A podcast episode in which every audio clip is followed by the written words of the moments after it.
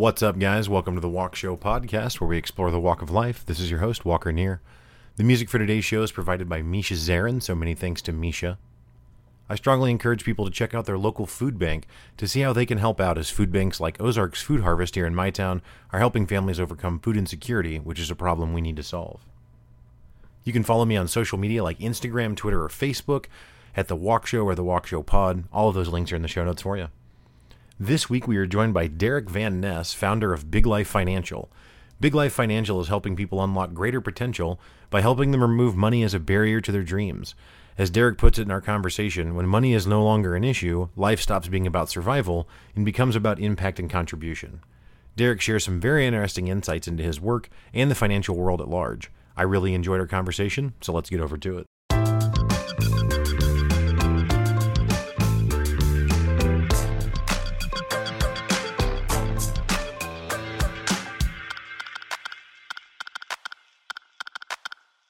Welcome to the Walk Show podcast. Derick Van Ness. How you doing tonight, Derick? Fantastic, Walker. Thanks for having me. Yeah. So, Derick, your company is Big Life Financial. Um, why don't you tell us a little bit about what Big Life Financial is doing? Yeah. In a nutshell, what we do is we help people to keep more of the money they make and be smarter with it. And the big goal here is to uh, help people to get money out of the way so that you can live the life you're here to live, uh, do the work you're here to do, just be the human being that you're here to be. Because I feel like money keeps a lot of people from doing that. So, our goal, we use specific uh, tax incentives, tax write off strategies, and then also a lot of uh, growth strategies for we teach people how to build their own banking system, how to invest in ways that are outside of the stock market that are much more powerful and a whole host of other things to kind of help people create certainty around financial uh, their financial means so that they can really get to life you know once you once you get the money out of the way all of a sudden you uh, you approach things differently. It's not about survival it's about impact it's about contribution. So we want to help more people get there. Yeah. So uh, to to kind of understand who you're working with or uh, i guess my understanding coming into the conversation is that you're primarily working with small business owners and entrepreneurs. Is is that exclusively true, or do you work with with just individuals as well? Or we do both. Um, the reason we focus on business owners, honestly, business owners have a ton of tax advantages. They have a lot more control over their income. Uh, in many cases, they have a lot more assets to deploy and, and move around. So we can do more for them. Like if someone makes, you know, makes a bunch of money as, as a W two, like they're really limited on what they can do uh, tax wise. And so we can help those people and we can definitely help them on growth strategies, but taxes are like the biggest cost in your life. So so we really love that we can come in and quite often help business owners get anywhere from 10 to a couple hundred thousand dollars back in taxes and just completely revolutionize where they're at financially uh, in a very short period of time. So that's just where we have the biggest impact, but we can work with anyone. Right, right. Well, so that's interesting. So, I, I mean, I guess what what is it? What is it? In maybe just a off the top example of one of these tax advantages that that you can help people utilize. You know, a, a huge one right now for a ton of our clients is helping them file for research and development credits. Mm. Like this sounds like something that only Microsoft or Amazon or these big companies can do, but the the reality of it is, uh, even small small uh, businesses like we work with small software companies, small doctors, dentists, chiropractors, anybody medical. We've done, I mean, I, I did a guy whose company, they're, I guess they're kind of pest control, but they just do, it's called bat remediation. Like they get bats out of people's attics and okay. all that kind of stuff. And a lot of these businesses are getting between fifteen and seventy-five thousand dollars back when we do a three-year look back and help them file for those credits, and they get to file for those credits every year moving forward. So, you know, it adds five to 25 to 35 45000 dollars a year to the bottom line with almost no extra work. Like that's wow. just one example of something. Yeah yeah for sure. And I, yeah i didn't mean for you to go through several anything but just just to get an idea of it. Um so how did you i mean how did you kind of find yourself in this space? Did you come from an accounting background or are you a cpa or how did you how did you stumble into this? You know honestly um, so i started off as a real estate investor. Uh, well one step back from that. Out of school, I, I was doing equipment financing. So I was kind of like being a mortgage broker for equipment. you know, for business owners. So I worked with a lot of business owners and I liked that, but I hated the grind, man. It was like 200 cold calls a day. This is back in the, the late 90s and, you know, just tough, tough living, but I learned a lot. Uh, then I went to, into flipping houses, and that really allowed me to make some money and realize, oh, taxes are a problem. Investing money, like you kind of got to know what you're doing. And I made a bunch of mistakes and mm-hmm. did a bunch of things right but uh, you know started to realize that like it's not just about making money it's about keeping it it's about being smart with it it's about putting it to work for you so i kind of along with marketing kind of got obsessed with this idea of like optimizing money and, and keeping things working and figuring out how to not waste what i worked so hard to make and then when the housing crash happened in 2008 9 10 uh, i kind of found myself without an employment you know like what i was doing didn't exist for a couple of years because you could buy a house and fix it up just nobody could get a loan to buy it. so, right, right. So I uh, that's when I transitioned over to working with business owners. A friend of mine had a had a firm, and I went to work with them. And basically, I didn't have to go find the clients; they just brought all the clients in, and I mm. kind of got to see firsthand. We took them through like a twelve stage process of like money principles, and then taking them through their taxes and through their uh, their insurances and through investments and estate planning and corporate entity structuring and we taught something called soul purpose and business coaching. So I got to take them through all 12 of these stages and really see a couple thousand businesses over the six or seven years that I did that. And I just realized like I love teaching, I love learning, I love helping people. Um, and you know, you learn a ton by just being with a, a bunch of these business owners and seeing the realities that they're facing. So I kind of fell in love with it. I never would have thought I would have gotten into it. And then I'll be honest with you, once I broke away and started doing my own thing, we were really focused on helping people grow their money. We teach something called the, the money maximization model. It's a version of something called the infinite banking system. And uh, as it's like kind of a baseline for people, that was where I started. But I just realized like taxes are just killing so many of my clients. Mm. So over the last couple of years, I've gotten really good at, I'm not a CPA, but like at tax strategy, identifying like all these opportunities where we can bring in a CPA and say, hey, why aren't you doing this? What about this? If we just structure this a little bit different, if we invest in these things, we can get write offs. There's just so much stuff out there that uh, honestly, most CPAs are good recorders, but they they aren't that good at strategy. So when we bring our strategy and then we've got them in the trenches, we can we can help people to get really good results. It just became so important that I kind of started geeking out on taxes kind of by accident. Yeah. Yeah, it's interesting you, you the point you make about the the the CPA being, and again, I mean, that's what I asked you, right? Are you a, are you a CPA or something, right? Like, so it's sure. that's the profession that people, um, or certainly me at least, associate with with tax strategy, I guess. Um, mm-hmm. But to your point, that's not really what their role is. In the same way, you know, you mentioned real estate investing that a realtor isn't really a real estate investor, right? I mean, they're in the space, all. but they're not they're not in that same space at all. Um, yeah, yeah, I I definitely know uh, I was a real estate investor. I did probably 150 properties, and like realtors would look me straight in the face and say, "You can't do what you're doing." And I'm like, "I've got a dozen of them going right now." They're like, "You can't find a property that cheap, or you can't negotiate those kind of terms, and nobody will ever go for it." And I'm like, "Yeah, I've only got 10 of them to prove it, and that's in the last three months."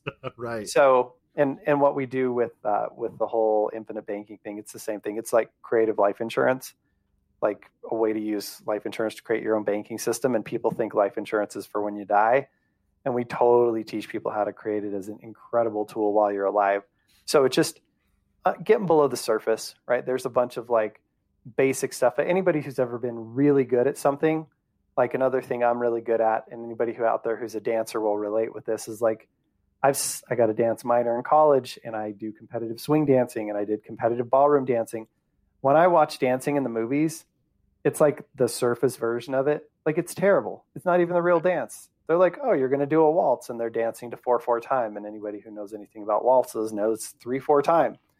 like it's right. just it's just ridiculous. It'd be like if you knew about music and they're like, oh yeah, we're going to play some country music, and they play hip hop, and you're like, that's not right. Right. Right. So it's the same thing in the financial world. So much of people the bar is so low for most people on their awareness about how money works and about how taxes work. Mm-hmm. They're afraid, like, if I get into taxes, what if I get audited? It's like, okay, so just overpay fifty thousand dollars a year. every year for the rest of your life because you're afraid you might get audited one day, even when you're doing it right. It's like, is it really worth it? No. You go, you use the tax code, you do it the right way. And if you get audited, you did it right anyway. So there's no big deal. And you got to keep the 50 grand a year.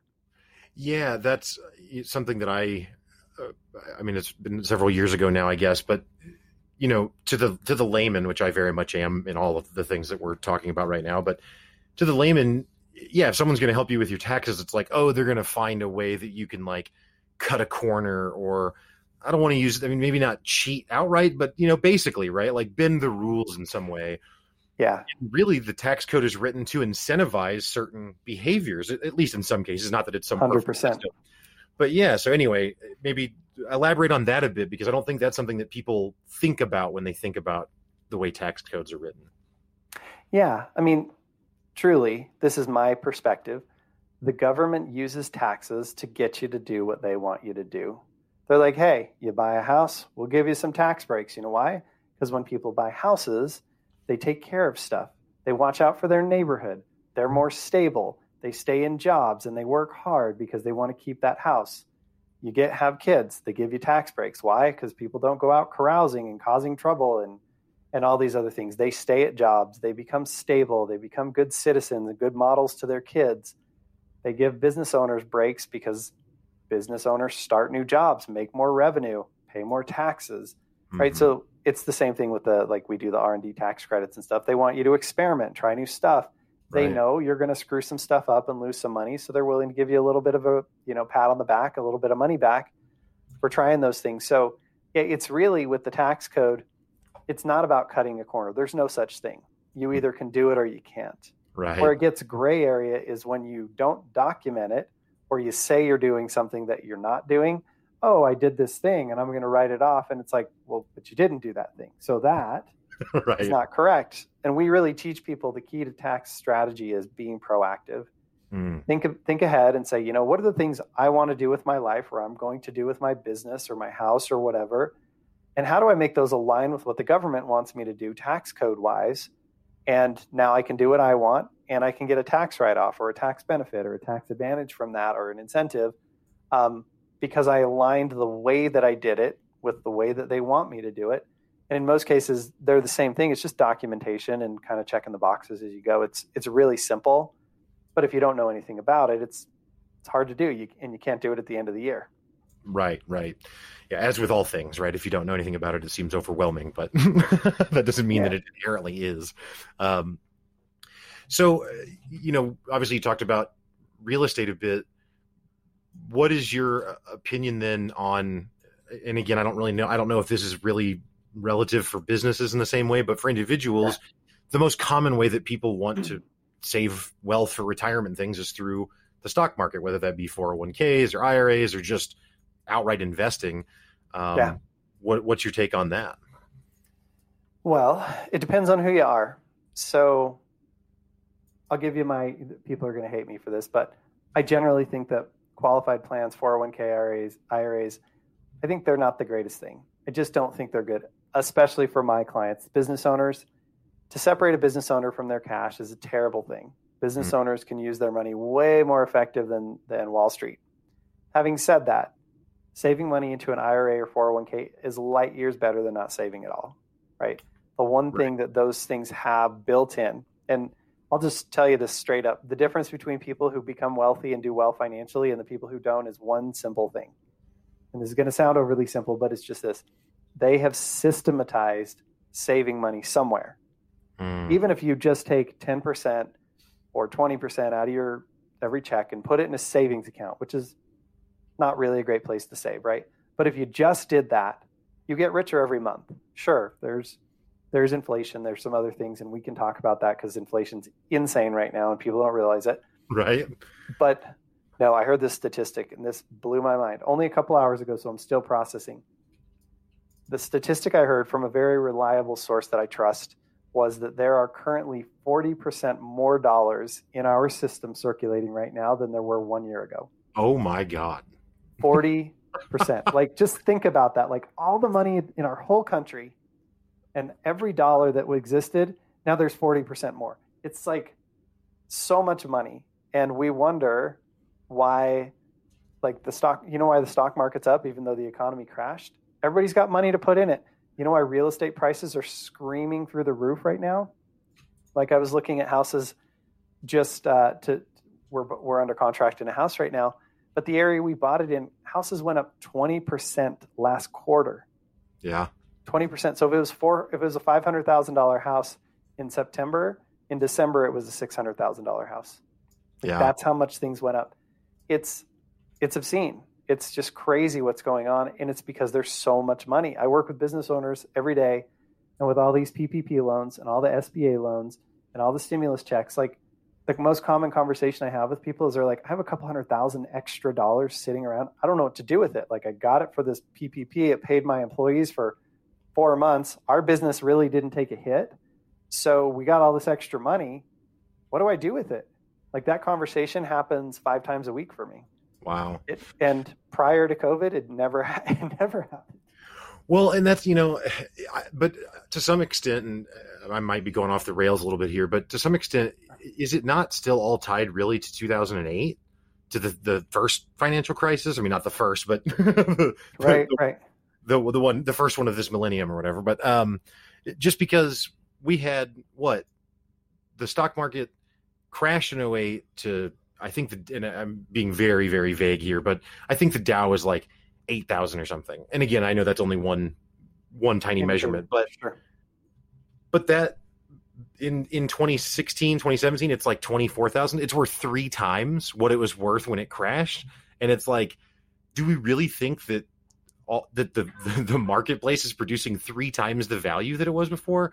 I, I just don't I don't know. I, it, to, and to me it's a product of the stimulus that, that happened as a result of 2008 and people aren't really acknowledging that. And then to hear to hear 40% increase in a year i mean that's just mind-boggling um, it, it, it really is and so the bottom line is i think the printing press started back in 2008 they kind of right. opened up this this whole you know monetary injection of money type of type quantitative of easing.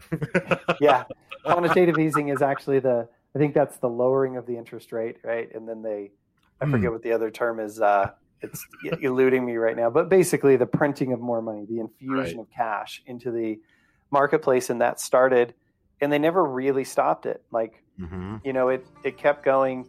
They kind of slowed it down, I think, a little bit, and then obviously, if just to put it in perspective, the entire debt of our country was like 20 trillion dollars right up until the beginning of this year and they've basically with these two stimuluses it's been another 5 trillion so that's 20% of um, yeah 25% of right. the entirety of our entire nation's debt happened this year. That's crazy. And all of that went as cash into the economy. So chances are real good. It looks like inflation's coming. You know, and I don't want to like, I haven't done all the math on this because it's happening so fast, but like I've, I've heard some really reputable people, like the, the COO of Bridgewater is on record saying that cash has lost 15% value this year, right? In the past year, it's gone down, what it can purchase has gone down 15%. And that's not including the new stimulus we just got. All that money hasn't even been deployed yet. That's still still left from last April. So there's some major stuff going on. I just did a video on this about you know about this on my YouTube channel. Uh, things like the meteoric rise of Bitcoin. You know, it's gone up 340 percent this year, which is unbelievable. You know, really, in the last like three months, that it went from like 10 or 15 to I think it's like 45 today when we're recording here in February. yeah, yeah, yeah, and uh, and it's really interesting. I did a whole 30 minute, 20 well 21 minute video on Bitcoin too because there is a ton of things going on there it's it's crazy that uh, all this stuff is happening and it's happening really fast and i think people who aren't paying attention are going to get hurt and I, I hate to say this because i don't want to be like doom and gloom for people but the truth is the divide between the rich and the poor is becoming greater because if you own assets right now like if you own a house it's going to go up in value quite a bit. If you own stocks they're going up in value quite a bit and other types of assets. If you just you're living paycheck to paycheck you might get a raise just to kind of keep up with cost of living, but you're not getting to ride that inflation curve. Now, the flip side to that is people who are in debt Good news, your debt's getting cheaper because the dollars are worth less. So, silver lining, if you're broken right. in debt, at least your debt's getting cheaper. So you are you are winning on that side. But the people who've got we're kind of middle America, have a little bit of cash, but not a lot of their assets. They're not they're not on the train. They're not on this wave that's going through. And if you can catch that wave, just like a surfer, you get to carry that all the way into the shore. And if you don't, you're just out there swimming for your life. It's definitely happening right now. And people may not realize it, but when they look back, this is going to be really, really big and then at some point, you know, there's gonna we're gonna have to pay the piper for all this, right? Like there's been a ton of stuff that's been artificially artificially propped up and and supported through all this, and at some point, government's gonna have to stop, or if they don't stop, we just turn into Venezuela, right? And right, and yeah, yeah, you got massive inflation and dollars aren't worth anything. You're, you know, you better better better be a farmer or something so you have food.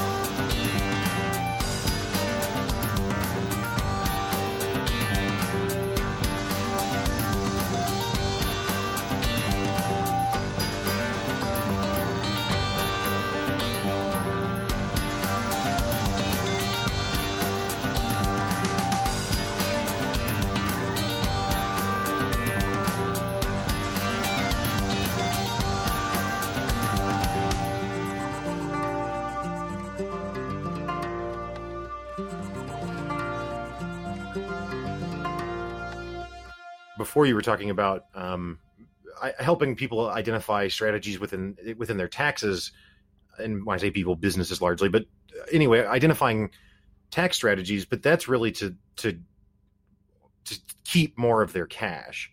Yeah. But as we're just do something with it, yeah. Yeah, so that's what I was going to ask. I mean, so if if if Wall Street's a bubble, if real estate's in a bubble again, if cryptocurrency's in a bubble, like where are you where does a person put their their cash that they've saved from the taxes. so this is the thing, though. It's a bubble, but it's but it's not as much of a bubble as it appears mm. because of the inflation, right? The inflation's pushing it. So even though the stock market's up 16%, well, your dollars are down 15%. So it's a break even, right? Gotcha. So it looks like, so I'm not saying there's not a bubble because there was a bubble before. Right. Even last year, I believe, like when you look at like the returns companies were getting and what was happening with their stocks. Essentially, what happened for people who haven't been paying attention was 2017, we had the, tr- the Trump tax rewrite. It gave all these companies uh, a tax break. And so all that money, theoretically, that they saved in taxes was going to go into growth and research and development and building their businesses, right? Well, they said, no, nah, we're not going to do that. We're going to use it to buy our own stock back. So most of them artificially propped up their stock price, a lot of them, the airlines were apparently the worst, just taking all that extra cash and buying all their own stocks back. They didn't have any cash. COVID comes along. Now we're bailing them out. And it's like, I mean, you, you want to say, like, let them burn, right? Because they screwed themselves. But the reality is, like, to me, aircraft, you know, the airports and the, the, the airline industries are vital infrastructure. So you kind of got to save them. But like cruise ships or whatever, okay, like I know right. that sucks. They're going to just have to start over. I'm not saying cruise ships were doing that. I know the airlines were, though. It's just they happen to be like the banks, right? We can't let all the banks fail in 2008 or the entire world goes into a global recession. So we got to prop them back up. And thankfully, they were able to take all that money and go make more money and pay the government back. So it ended up working out. But, you know, a lot of times these guys just don't have, they don't suffer the consequences. But long story short, that created a bubble in my mind. The returns weren't there to justify the prices the way that they were going. Then we have COVID come along. We have a little bit of a crash that kind of bought some time, but then everybody got their stimulus checks, stuck them in the market, turned it around. And as soon as it started to go back up, everybody was like, oh my gosh, this is my chance to buy low and get it to go up. so everybody jumped in and it all kind of created this self-fulfilling prophecy but i do think all that extra money that's getting pumped in is is helping that but because there's more dollars out there the growth isn't as much as it as it seems as far as net purchasing power. So you got like all these these weird things. Like an easy way to think of it is your computer that you're looking at right now. Maybe you bought it in the last two or three years.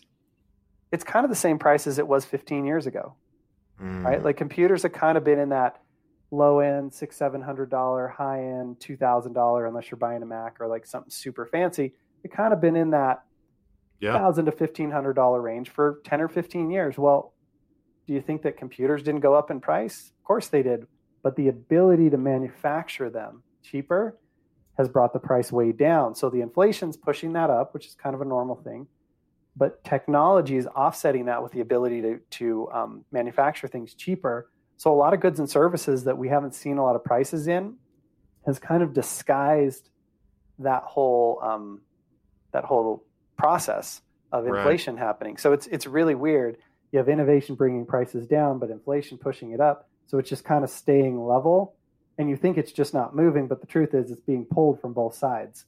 Mm. Does that make sense? It does. It does. Yeah. Which will, I mean, it's not directly the same thing, but it's I mean it, it's to the both sides you were talking about before, where the the haves are having more and the have-nots are having less, right? I mean it's that same that same mm-hmm. tension, will, um, on the opposite yep. sides. Hmm. Yeah, that's why they're calling it a K-shaped recovery right now. Some people are going up, and other people are going down, depending on which part of the K is. So there's like 20% of the economy is just decimated, right? Hotels, movie theaters, yeah. gyms, all those kind of service businesses. And then there's a bunch of other businesses that are doing normal or or better. All the tech companies, all the home improvement, all the construction, all the mortgage and lending and realtors and all that kind of stuff is I mean, a lot of my clients had their best year ever last year. Mhm. Yeah, yeah. well, with forty percent more dollars in the uh, seriously in, in, the country, why not? Right? Huh? Yeah, yeah. So, if a, a company says, you know what, I need, I need to to figure out how to how to better manage my money, I'm going to call Derick. Mm-hmm. What does that process look like? I mean, how do, and I, I guess more than just that question, I'm also curious. Are you working with? I mean, because earlier you mentioned a, a, bat remediation company, which I'd never heard of until this conversation. Me neither. Well, yeah. so so that's a, that's my I guess my point then, or my thought is, uh, it sounds like you're able to apply the strategy that you've developed and, and the way at least, or maybe the broader way of thinking that you have about it to just about any industry. It's not really specific to one type of business or another. Is that is that accurate? Yeah, I mean, there's some tax strategies that are industry specific, but when we're talking about general financial principles, you can kind of apply apply that to anybody's situation. And a lot of it depends on where are you now, and where do you want to go, and what what's happening with your current cash flow. Do you have a lot of debt? Do you have a lot of money? What are you trying to accomplish? Generally, when people are investing, they're they're investing for one of three reasons: either growth, cash flow, like something that kicks off money, or tax advantages right? And so the question is, are you trying to grow your money? Like the stock market would be growth. Unless you're buying dividend paying stocks, it doesn't pay you a monthly income. Mm-hmm. Rental properties, on the flip side, there's a lot of places that rental properties won't go up in value, but they create cash flow, right? So there's right. not a lot of growth, but there's cash flow. And of course, there are places you could do both, you know, things that go up and pay cash flow. Uh, and then there's tax once you get into those higher tax brackets, investing in things because you get a tax break supercharges the re- return on investment, right? Technically, it's tax savings, not ROI, but the net effect is more money in your bank account. Right. So, so really, what is the client trying to uh, accomplish? So, my first conversation with People Walker is just like, who are you? What are you up to? What's important to you? Where are you going? Where are you at in life? Because if you're 25, it's totally different than if you're 45 or 65. Uh, if you got kids going to college, are you worried about retirement? Are you trying to start your own business? Like what what do you want to do? Mm-hmm. And then mm-hmm. we kind of look at what strategies are appropriate with that. I have something I call the stairway to wealth that we kind of like check the boxes because you going and putting money into the stock market might seem like a good idea, but if you've got credit cards at 29% interest, you should probably pay those off first because that's right. a pretty that's a pretty high rate of return to try and beat. Yeah, right, right. right. it seems silly, but can I just tell you how many people are maxing out their 401k and maxing out their credit cards? And their credit cards are costing them 20 plus percent, and their 401k is getting seven. Right. Why would you do that? Yeah, yeah, it's it's uh it, it's a it's a fascinating trap that people find themselves in with that. Um, I I was fortunate enough when I was 18 to to get a job at a credit card call center, yeah. so I got to learn from the credit card company how it works and how they think about it, and you know what incentives they're they're trying to drive from the business side of it. And mm-hmm. uh, not that I've become some sophisticated banking person or something as a result of that, but just simply I, I understood how to avoid at least some of the more dangerous uh, traps that that lay there. But that's not the case for a lot of people, and it, it, it's it's funny. I always said with credit cards, at least when it comes to individuals, again, like if there was a guy like in your neighborhood offering the same terms that a credit card company was offering, like most people would be like, I'm not doing business with that guy. That's crazy. yeah. but yeah. Yeah. Credit card company packages it in this tiny little fine print thing and no one reads it and so then everyone's good with it yeah i i know it's it's one of those things where like familiarity breeds uh, lack of caution i guess it's kind of like the most dangerous thing you can do is drive a car right statistically but we do it all the time so we aren't that worried about it if everybody's using credit cards all the time they just don't realize the danger of that so like i have a really simple rule around debt in general and it's this do not go into debt unless whatever you're buying is going to make you more than it costs you. Mm. Right. So the only, the main exception to that might be a house because it's hard to buy. You, you don't want to buy a house cash. Don't do the Dave Ramsey. It's just total.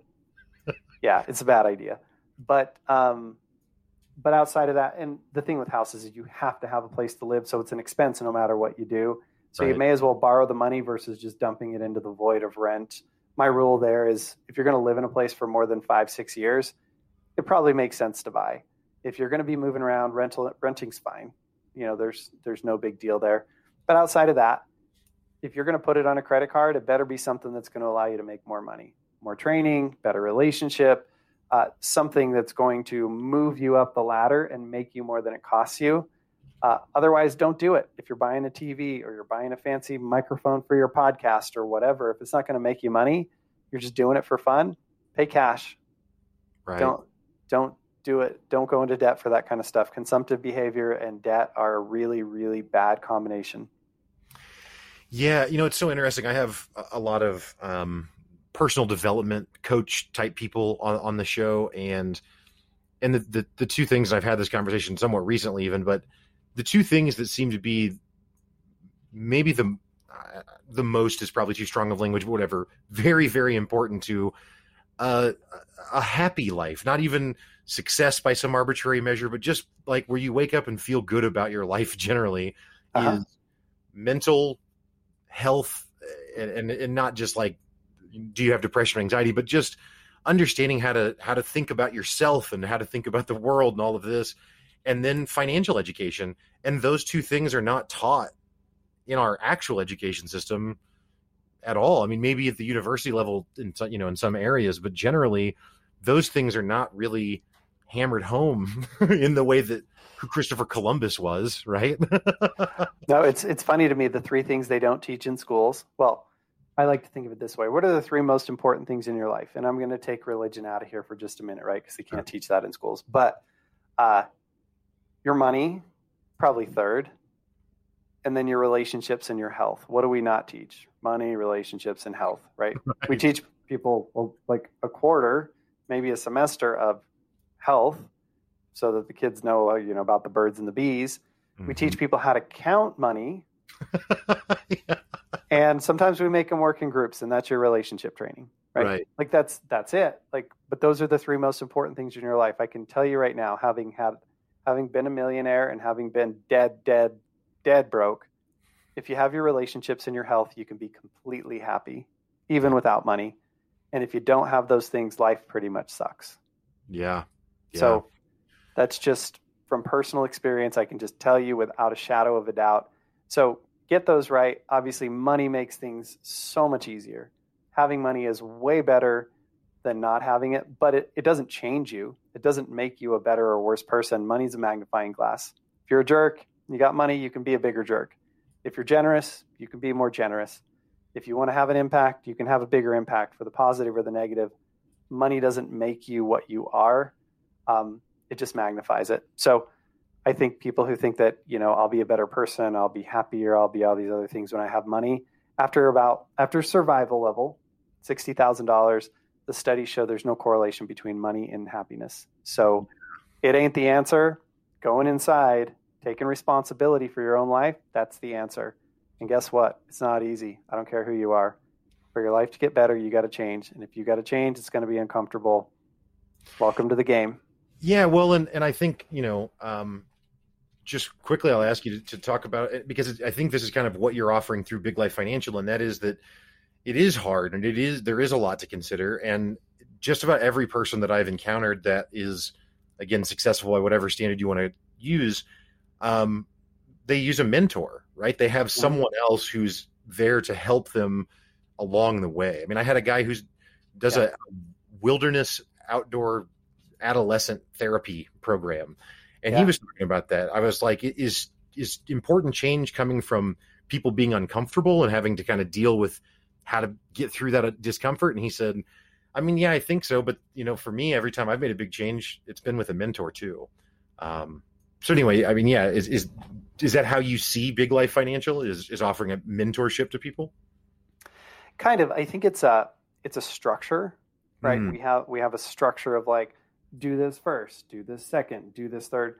Not that everybody falls exactly on that and, you know, different things apply, but there's a framework you can work within instead of just like flailing, right? So it's a bit like opening up a coloring book and being able to color instead of somebody giving you a blank page and saying, okay, draw. Right. Right. You, you've got a framework to work from and uh, someone to talk you through and help you to not make some of the mistakes you could make. But the big thing is, most people, if they know what to do, they'll do it, you know, or they can do it. Uh, there are some things, you know, when we're talking about, and, and truly, I'll be honest with you, like Walker, most of my clients are not super neck deep in debt and all that kind of stuff. They're coming to me because, hey, we're making money.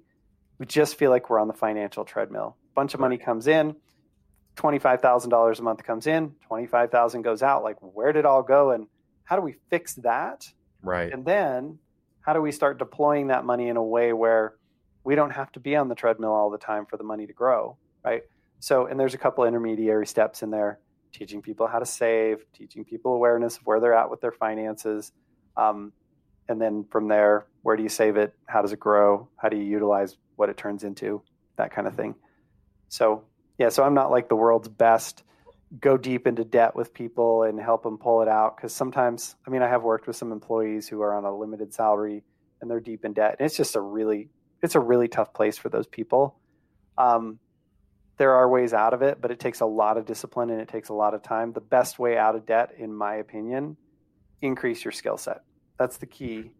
Increase skill set and relationships. Your skill set plus your relationships equals your financial money, like the amount you can make. So if you're in a really tough spot, you're not making enough money, it's not even a spending problem, it's just you just don't make enough. Spend some time to work on your skill set. What what can you learn that will move you up the ladder? Get you a better job, you know, help you do a side hustle, whatever that is. Focus on that first. Get that, you know, chipped away, um, move, moving up the ladder and, and making more money. And then as you make more money, you can save more. As you save more, you can invest more. As you invest more, you can create more income that way. And then you can do it all again. Right. But it's really, it really starts with your skill set and your relationships. Awesome. Yeah, that's that's really succinct, and, and yeah, that, that that's that's a that's a good a good a good place to end, I think. So, um, Derick, you you've got big biglifefinancial.com. Obviously, people can go there. You mentioned a YouTube channel earlier. I'll be sure to have links in those show notes. But um, just for people who are listening, is there anywhere else you'd like to, to direct people to, to find you at? You know, I think those are the two best places. If you have questions um, whether it's the research and development credits or whatever. If you just go to biglifefinancial.com, up in the corner, there's a button that says work with us. You can click on that. You can set an appointment and we'll, you know, we'll get together and talk and I'll find out a little about you and where you're at in life and what you want to accomplish. And if we can help, then we definitely, you know, we'll talk about that and, and figure out the right strategy for that. Awesome. Well, again, uh, thank you so much for your time this evening, Derick. It's been a real pleasure. Derick Van Ness with Big Life Financial. Thanks again.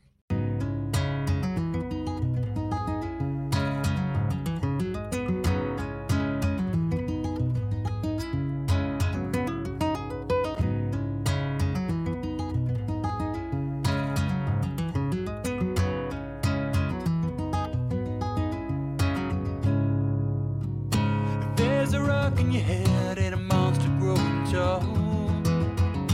Nervous with a quivering lip and scared of the mirror on the wall. Rash aggression,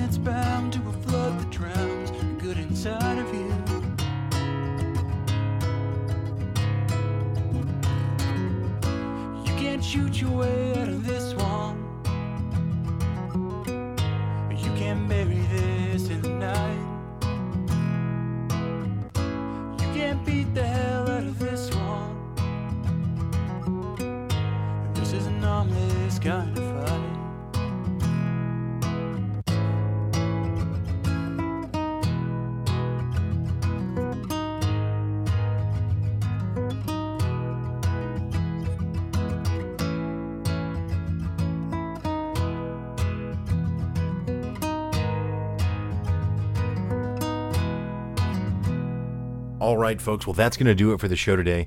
Thank you so much again to Derick Van Ness for stopping by. BigLifeFinancial.com is the website. You can find that in the show notes. Of course, also thank you to Misha for providing the music. And last but not least, thank you, listener, for listening to the show. I'd also encourage you to check out my other podcast, Pick Up Your Sticks, which is co hosted by me and Brett Lindley. Pick Up Your Sticks is a podcast about video games where we really try and talk about why gaming matters. Pick Up Your Sticks is available on all podcast platforms, so check it out. Thanks again for the listen. Have a great week. Stay up.